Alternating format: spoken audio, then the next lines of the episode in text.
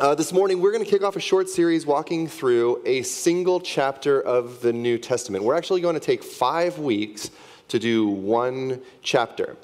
Uh, while I was on sabbatical, uh, and I was just spending time in God's Word each morning, um, I found that there were a handful of passages of Scripture that God just kept bringing me to over and over again. Last week I shared one of them, was just John chapter 15, all about how we abide in friendship with Jesus. Um, but uh, another one was First Peter. Probably going to do a series on that at some point. But today I want to take, I want to start us on a series where we're going to be walking through one of my favorite chapters in all of the New Testament, which is Romans 12. So if you have a Bible, uh, go ahead and grab it. You can grab one of the hardback ones uh, in the pew. Uh, check the table of contents if you need. It's about three quarters of the way through the Bible, and we're going to read that here in a few minutes. Now, one of the dangers that I see in the way that we talk about the Christian life is the struggle to plant this Christian faith in our actual day to day experiences. Sometimes, for many of us, spirituality can feel so esoteric or squishy that we might fail to see how it is lived out in our real lives. We live in a time where we hear a lot about spirituality, from health gurus to Eastern spiritual views that, that are, you know, that work their way into sort of the culture. There's a rising interest in aliens all of a sudden. Stay tuned on more of that, I guess, maybe um, as well as the paranormal. And here's what we do in America. In modern America, we sort of take an assortment of random spiritual ideas, we add a heavy dose of consumerism, we blend it all up, and there you have it a vague spiritualist mixture that requires very little of you besides simple tolerance of other people. But as Christians, as people who follow Jesus, we believe that the gift of salvation that we have received in the cross of Jesus, it actually sets us up on a lifelong journey towards transformation. The goal of the Christian life, like if we could summarize it very, very simply, would be to be with Jesus, like we talked about last week, abiding in the vine, and becoming like Jesus slowly over time being formed more into the image of Christ. And if the Christian life is going to have the transformative power that I'm suggesting here, then it'll somehow need to move from the esoteric and into the flesh and bones of our lives. Otherwise, we'll end up just falling victim to a cycle of navel gazing and frustration. The way of Jesus needs to go from our intellect or even our emotions all the way into our living into our families and our workplaces, our house cleaning, our budgeting, and our friendships. In short, the words of this book that we call Scripture, that we call the Bible, need to take on flesh. And we know that in John chapter 1 that the Word became flesh. It means that Jesus, the, the Word of God, became flesh in the life of Jesus. But as we follow Jesus, He's inviting the same reality to take place within us that the words would take on flesh through our lives, which finally brings us to Romans chapter 12. This is a, a power packed chapter that really calls us into a new way of living. I'm going to read the whole chapter to you slowly. And while I'm reading it, I just want you to take it in. And I want you to notice what stands out to you as we read Romans 12. So feel free to close your eyes or to follow along on the page or on the screen. I'm going to begin in verse 1. Paul writes, Therefore, I urge you, brothers and sisters, in view of God's mercy, to offer your bodies as a living sacrifice, holy and pleasing to God. This is your true and proper worship. Do not conform to the pattern of this world, but be transformed by the renewing of your mind, and then you will be able to test and approve what God's will is, his good, pleasing, and perfect will. For by the grace given me, I say to every one of you, do not think of yourself more highly than you ought, but rather think of yourself with sober judgment in accordance with the faith God has distributed to each of you. For just as each of us has one body with many members, and these members do not all have the same function, so in Christ we, though many, form one body, and each member belongs to all the others. We have different gifts according to the grace given to each of us. If your gift is prophesying, then prophesy in accordance with your faith. If it is serving, then serve. If it is teaching, then teach. If it is to encourage, then give encouragement. If it is giving, then give generously. If it is to lead, do it diligently. If it is to show mercy, do it cheerfully. Love must be sincere. Hate what is evil and cling to what is good. Be devoted to one another in love. Honor one another above yourselves. Never be lacking in zeal, but keep your spiritual fervor serving the Lord. Be joyful in hope, patient in affliction, faithful in prayer. Share with the Lord's people who are in need. Practice hospitality. Bless those who persecute you. Bless and do not curse. Rejoice with those who rejoice, mourn with those who mourn. Live in harmony with one another. Do not be proud, but be willing to associate with people of low position. Do not be conceited. Do not repay anyone evil for evil. Be careful to do what is right in the eyes of everyone. And if it is possible, as far as it depends on you, live at peace with everyone. Do not take revenge, my dear friends, but leave room for God's wrath. For it is written, It is mine to avenge. I will repay, says the Lord. On the contrary, if your enemy is hungry, feed him. If he is thirsty, give him something to drink. In doing this, you will heap burning coals on his head. Do not be overcome by evil, but overcome evil with good.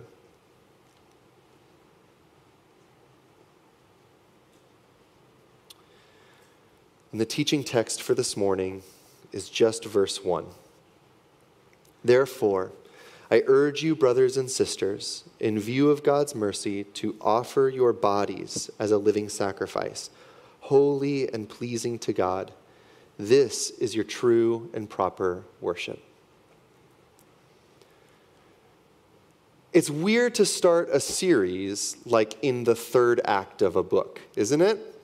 Especially when the first verse of the series is the word therefore. Like, that probably requires a little bit of context. And if you're new to the book of Romans, this is actually a super long and dense letter that is written by a guy named Paul to a church in Rome in the first century. And when I say that this letter is dense, I mean it is dense. I'm going to try to do uh, the first 11 chapters of Romans in like three minutes, okay? Let's see if we can get there. The letter of Romans, it opens with a discourse about the depravity and sinfulness of humans. How when we are left to ourselves, we are all bent towards sin and brokenness. He says that we all exchange the truth for a lie. We all choose our own pleasure rather than living under the good rule of God. And he goes on to say that this is how much of a mess we are. That even when we are trying to find salvation by doing things that are good, by following rules and gritting our teeth and just, you know, trying to make it happen, he says we still muck it up. Our best efforts fall terribly short, and this bent towards what is evil and what is selfish and what is self seeking, it leads us ultimately to death. But, he doesn't, but God does not leave us there. It says actually that God's grace, He reaches down towards us, even in our sin, and He draws us up out of the muck of our selfishness, and He invites us into a whole new way of living, one that is marked by God's grace and His righteousness. And this new way of living, it stems from us being made new because of the sacrificial death of Jesus, who died on a cross in our place for our sins, for all of the depravity, all of the brokenness, all of the selfishness that we live in. Jesus took all of it on himself at the cross. And then all of the goodness of Jesus in his life and in his deity is what Paul calls his righteousness. It is given to us not because of our merit, but rather because of God's grace. It's a gift. And then Paul, he goes on from there to describe the difficulty of living into this salvation. That there seems to be this war on the inside of us, that even though we are being made holy, we are given this gift of righteousness, there's still like this nature in us that's bent towards sin. And that it's like this old sinful nature that is haunting our new creation. He says that we struggle forward in our salvation. But we struggle with, we, but as we struggle, we do so with a new identity. That we are no longer slaves to our sin or estranged, estranged objects of wrath. We've been rather adopted as sons and daughters, and that nothing in all of the universe could ever separate us from the oceans of God's love. There's nothing that you have ever done and nothing that you could ever do that would cut you off from God's pursuing love. He, Paul says that he would chase us to the ends of the earth to rescue us from our own brokenness. Now, in case you haven't put sort of the pieces of this puzzle together, what I just explained is the gospel. It is the power of God's salvation that is extended to all people.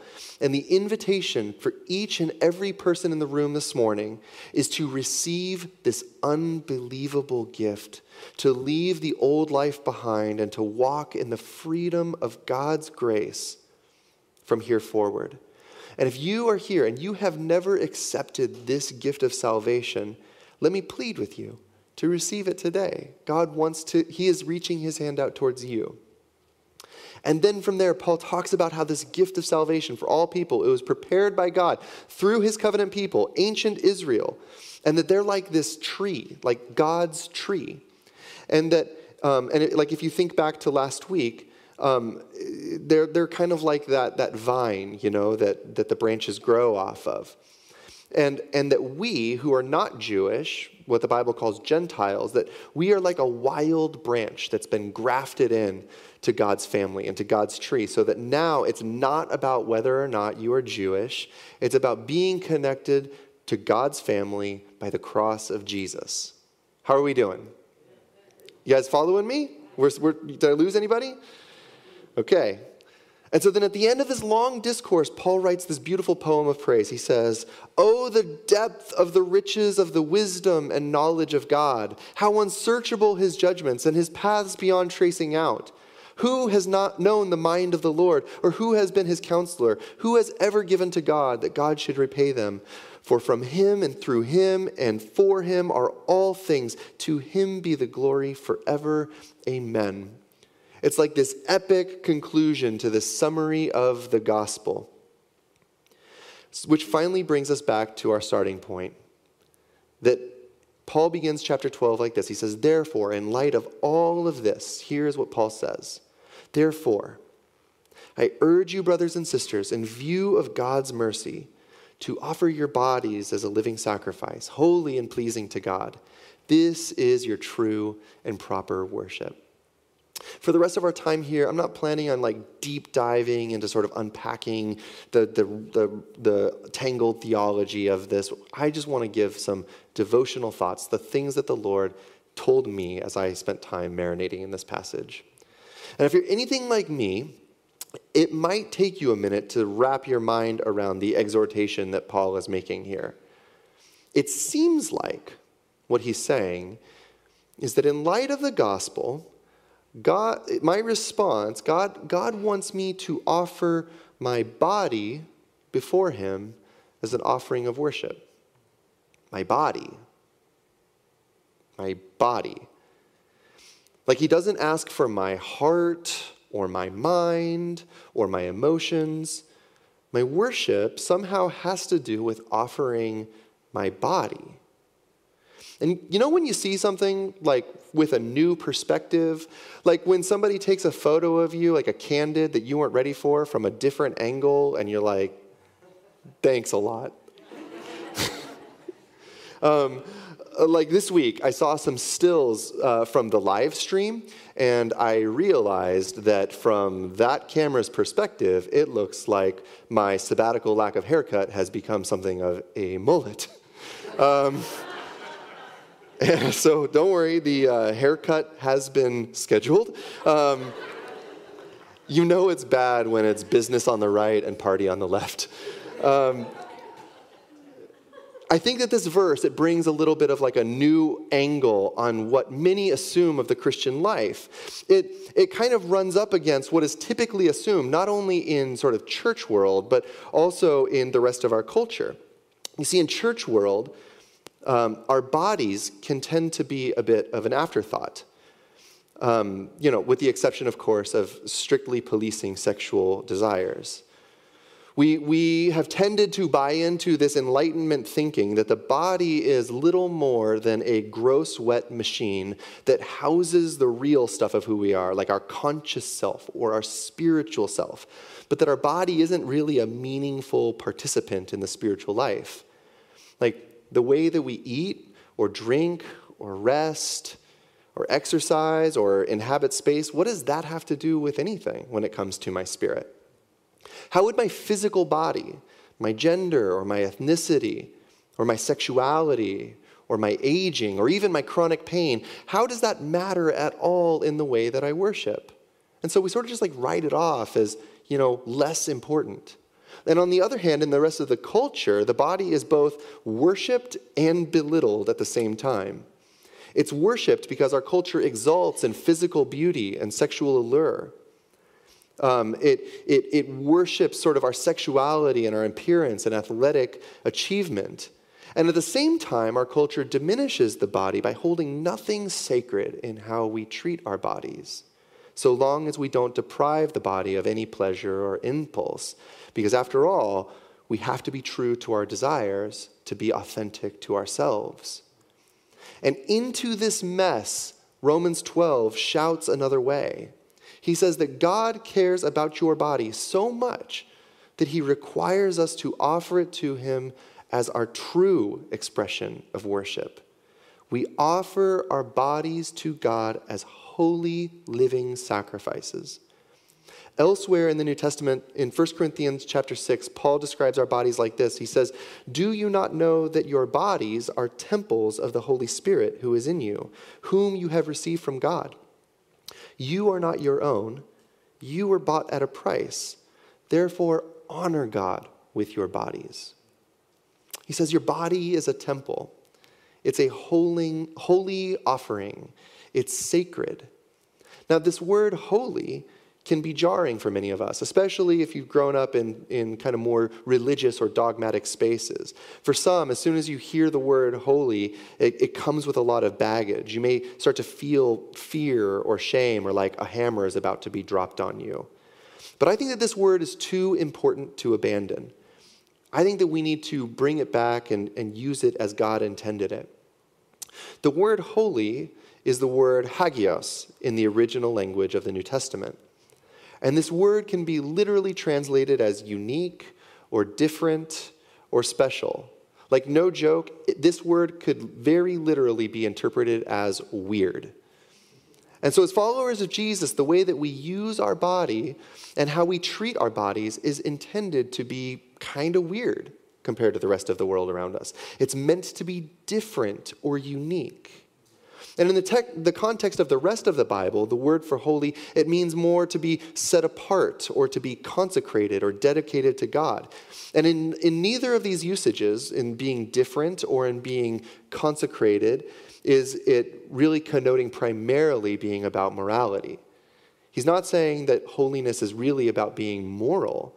He's saying that it's mostly about being set apart, different, or other. In the early books of the Bible, uh, in, the, in the Old Testament, when God's people were establishing the tabernacle and eventually the temple, all of the instruments that were going to be used by the priesthood for all of their ceremonies were called to be holy. He was like, Your candle stands need to be holy. Your pots and your pans need to be holy. And these instruments weren't holy because they're more moral, like ethically produced. In fact, if you want to get into the history, they weren't so ethically produced. Um, that's a sermon for another day. Why did I bring that up? Sorry, guys. They're holy not because they're moral, they're holy because they're set apart for use in the temple and nowhere else. They're holy because they're different. And, and the exhortation in this book is that we are to present our bodies to God as holy that our, our bodies are the new temple of the Holy Spirit, hosting the presence of God. That the way that we treat our bodies and the way that we use our bodies is meant to be hospitable to the presence of a holy God. And while holiness is about being different or set apart, it is not about being removed or separated from the world. Our path to holiness is not by retreating from the rest of the world around us. Richard Foster says it better than I ever could. This quote is money. Here we go. Holiness is not otherworldliness. Its life is not found by developing logic tight compartments of things sacred and things secular. We do not come into it by studiously avoiding contact with our manifestly evil and broken world. Holiness is world affirming. The holy life is found smack in the middle of everyday life. We discover it while being freely and joyfully in the world without ever being of the world. Holiness sees the sacred in all things. It is integrative, synop- synoptic, incarnational. Let's keep that up for a second. Feel free to snap a picture of that because that is a really, really good paragraph there. That holiness is not just about carefully avoiding the world and all of its vices. Holiness is about living beautifully and freely and joyfully in a broken world. Holiness is reflecting the light of God's love in the midst of a world that is fumbling around in the dark.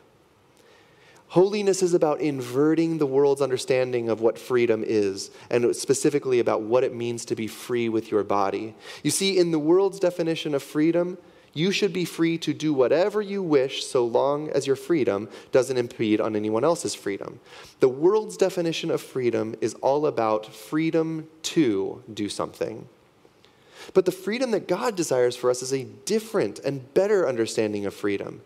It's about being free from the impulses and desires that lead to our destruction. If you begin back at the beginning of Romans, Paul shows us again and again that our hearts, that our desires are bent towards destruction, are bent. Like, they're not like twisted into abject, total depravity and evil all the time. They're just skewed enough away from the way of God that it leads us not into life, but rather into death.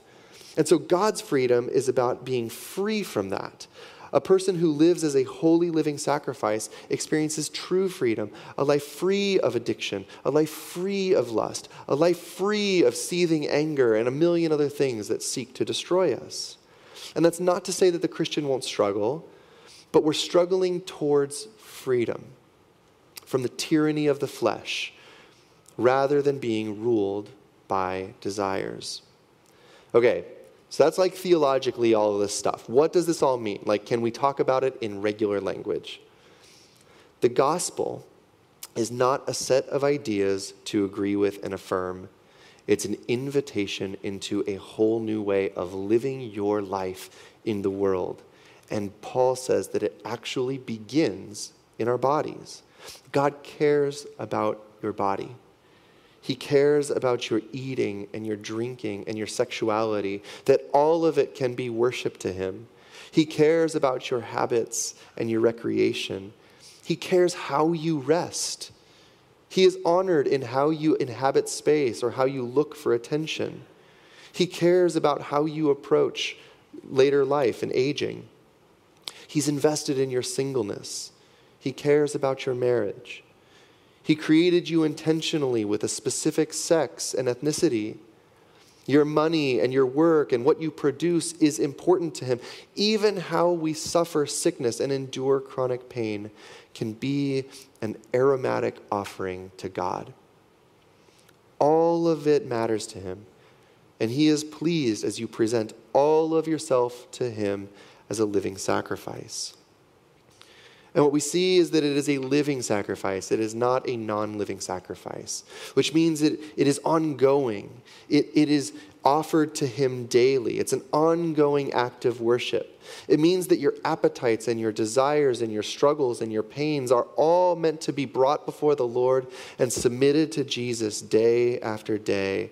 And that the daily sacrifice of our bodies to Jesus is pleasing to Him.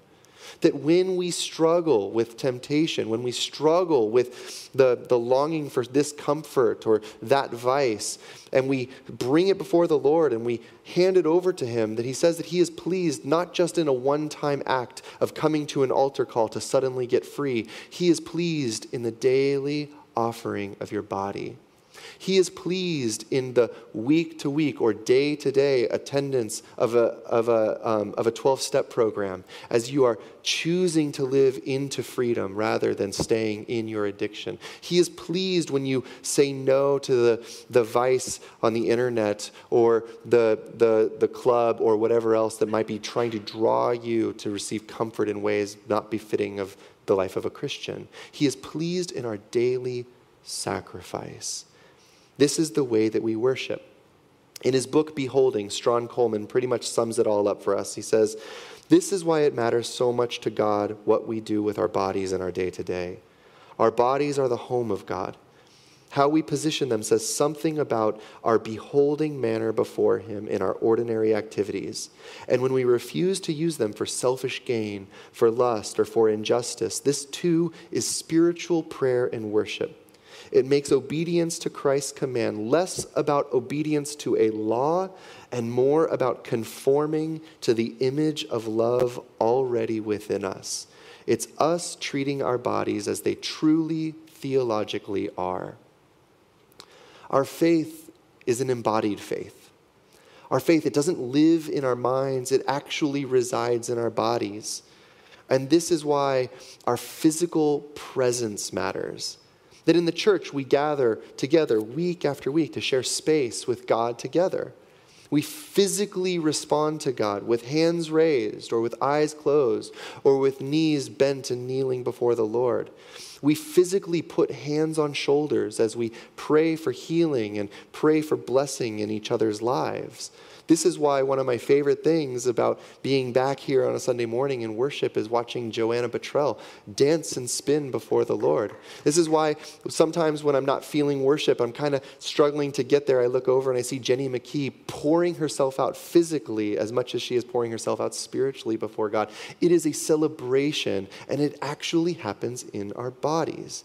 And so I want to encourage you as often as you are in town to come and join us here on a Sunday morning in this room. I know that many of you uh, struggle with that and you, you stream online, but there's something really special. There's something spiritually significant that happens as we gather together physically in this space in God's presence.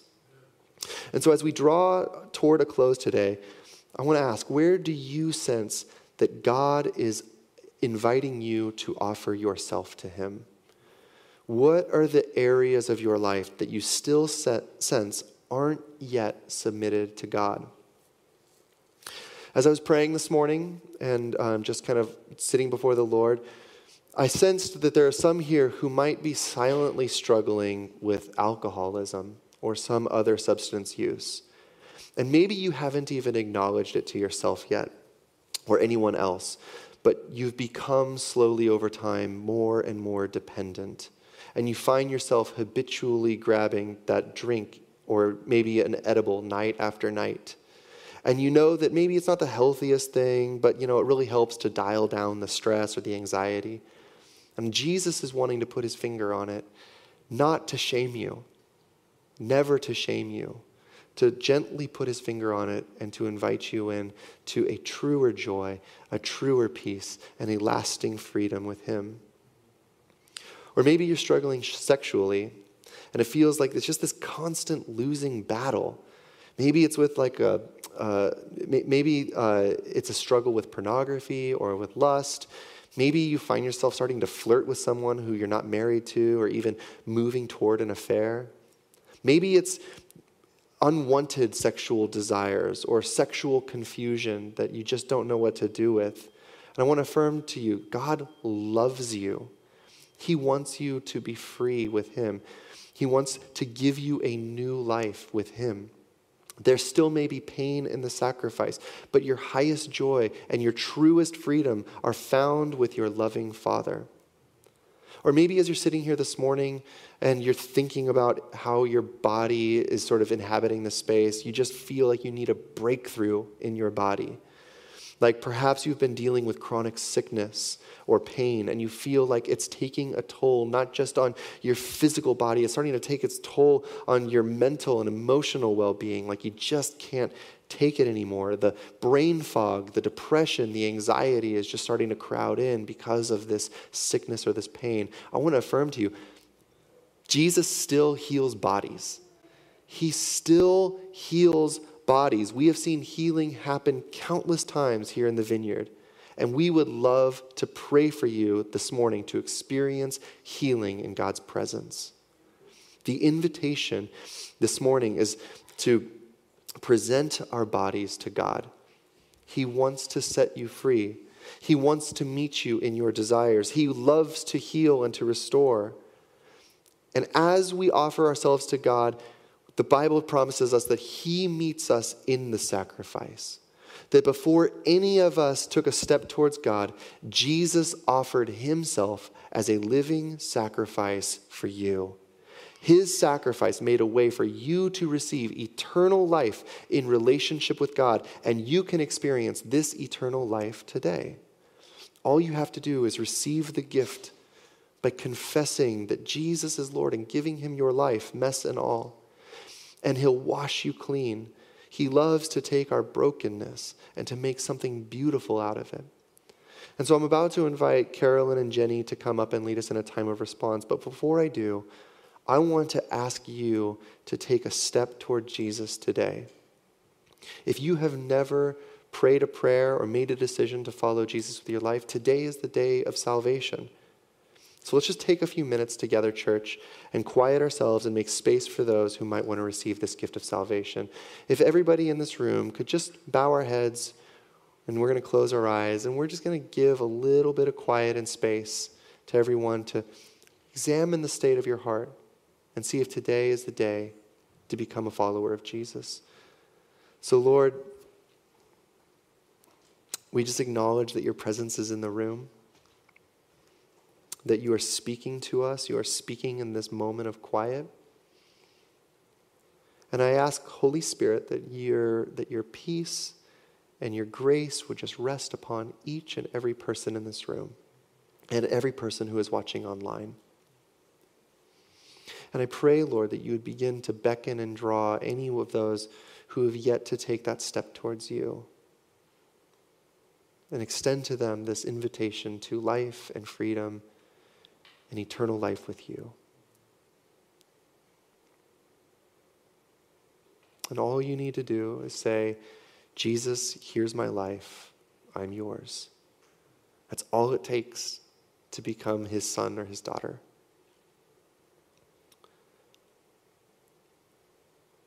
Amen. I'm not going to ask you to, you know, do anything uncomfortable or embarrassing and, and stand up or anything like that. But if, if today you want to become a Christian, if today you're taking that step, I want to encourage you to, to come up and receive prayer from somebody who is at the front or come and talk to me. I would love to talk and pray with you to help you take these first steps in your journey with Jesus. But right now, we're going to move into a little bit of a time of response. So I'd like to invite Jenny and Carolyn to come up and lead us.